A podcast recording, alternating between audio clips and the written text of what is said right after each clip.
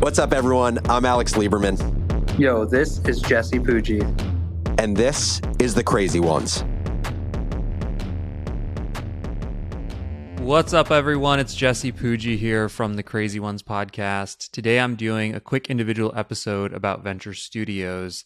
Uh, we've had a lot of questions as I've discussed my venture studio, Gateway X, and what exactly it is and how it all works. So let's dive right into some of the questions. First question What is a venture studio? So, a venture studio, think of it like a movie studio. Uh, you have a group of people you come up with new movie ideas, scripts, actors, and you put them out and you create hopefully lots of hits. That's what we do with venture studios. So, what we do with new ventures. So, we will come up with ideas that could be because of a problem we're having in our day to day lives, that could be because of big themes in the world and the way where things are changing. We start to run some different experiments and test to see if we think they can work and if they're viable. And then if they are, we go ahead and we put, you know, try to put a team. We'll find a CEO and other leaders to put around the table to go and launch the business. So that is what a venture studio is. It's really a business that makes other businesses. Uh, and the more there's a, a, whole different flavor of them. You know, you'll see out there, you'll hear about venture studios, incubators, accelerators. They all kind of do something slightly different. Uh, incubators and accelerators oftentimes just give entrepreneurs who are already out there resources and take a little bit of equity the studio really is coming up with its own ideas. They're mostly my ideas or the team's ideas, and most of the people who are running the business are a part of what we're doing already. So it's a little bit more uh, sort of all included, if you will, in terms of how we're building it. Even inside of venture studios, there's a variety of different types. So I was inspired by my friend Jack Abraham, uh, my friends Jack Abraham and Brett Shaheen, who both have their own studios. One is called Atomic. They're famous for launching Hims, uh, and Redesign Health, which has launched Vault uh, Captivate, and a bunch of other health related startups. So there's SaaS venture studios, there's uh, venture studios like Gateway X, which is a little bit of sort of a hodgepodge of different ideas, all kind of related to my expertise of digital marketing, customer acquisition, and e commerce. Uh, and so there's a lot of different flavors and ways you can do it. Uh, what are the pros and cons of venture studios? So, uh, you know, it, it, depends on sort of who's asking the question. I think from my perspective, the pros are it's a lot of fun. Uh, I get to play around with lots of different ideas. I get to work and coach different leaders, um, and we're you know we have lots of different opportunities. We have a lot of uh, at bats.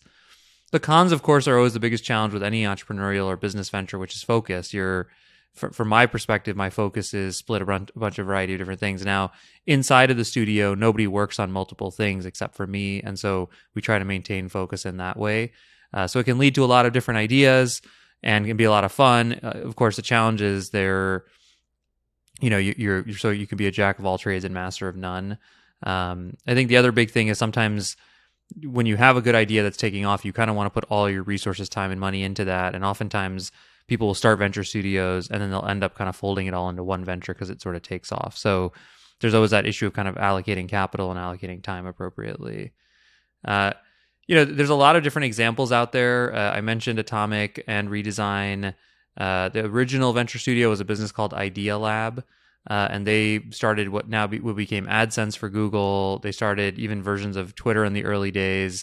They used to be, I think, they started in the '90s uh, during the first dot com bubble, and I, you know that's been a, a, big inspiration for me. The other ones that I've looked at are Rocket Internet, uh, which is the Samwer brothers in Germany. They, you know, their whole thing is to take other ideas uh, they've taken Groupon and they've taken eBay and a whole host of other things, and has actually replicated those businesses, but out executed and done a great job of building. So they they have a lot of tenants I like about execution and moving fast. And then I, I talk about it all the time on the show, but Red Ventures, of course, uh, and Ric Elias, you know, they've they've mostly done acquisitions, but again, they've had this common culture where they've been able to build things, uh, buy things, and then build them up and, and really scale them. And so there's a lot of things I take inspiration from what's unique about Gateway X, you know, uh, that's different than a lot of the other venture studios is I'm actually trying to build businesses that I'm then turning into more of like a holding company structure. So the idea is not to necessarily start a business, spin it out, and it just kind of goes out on its own, which is what a lot of the other studios do, but instead to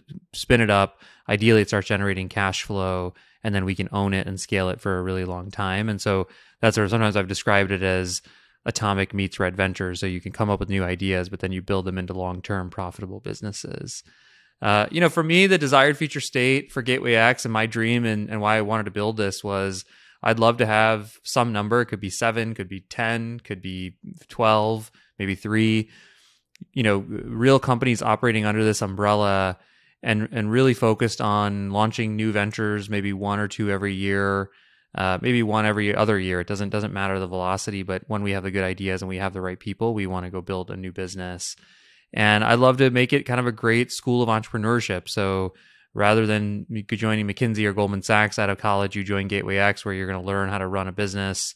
We're going to scale you and teach you a bunch of different things, and eventually you'll start your own business under our umbrella.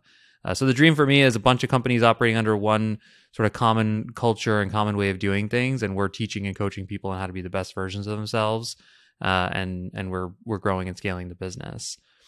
The biggest challenges I see uh, go back to the kind of the focus area. How do you know when to go hard on one thing? How do you know when to kind of spread it out? Uh, my time is a major challenge, and and the only way to get leverage on my time is to teach and coach other people, and so that's kind of I spend the most of my time doing that. Uh, but that can be the real challenge. Uh, is really my focus, my time, my energy. So that's uh, Jesse Pujji's Venture Studio 101. Uh, if you have any questions, just email us at the crazy ones at morningbrew.com. And thanks for listening.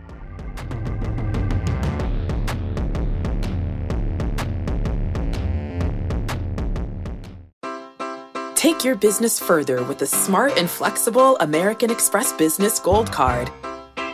It offers flexible spending capacity that adapts to your business. You can also earn up to $395 in annual statement credits on eligible purchases at select business merchants. That's the powerful backing of American Express.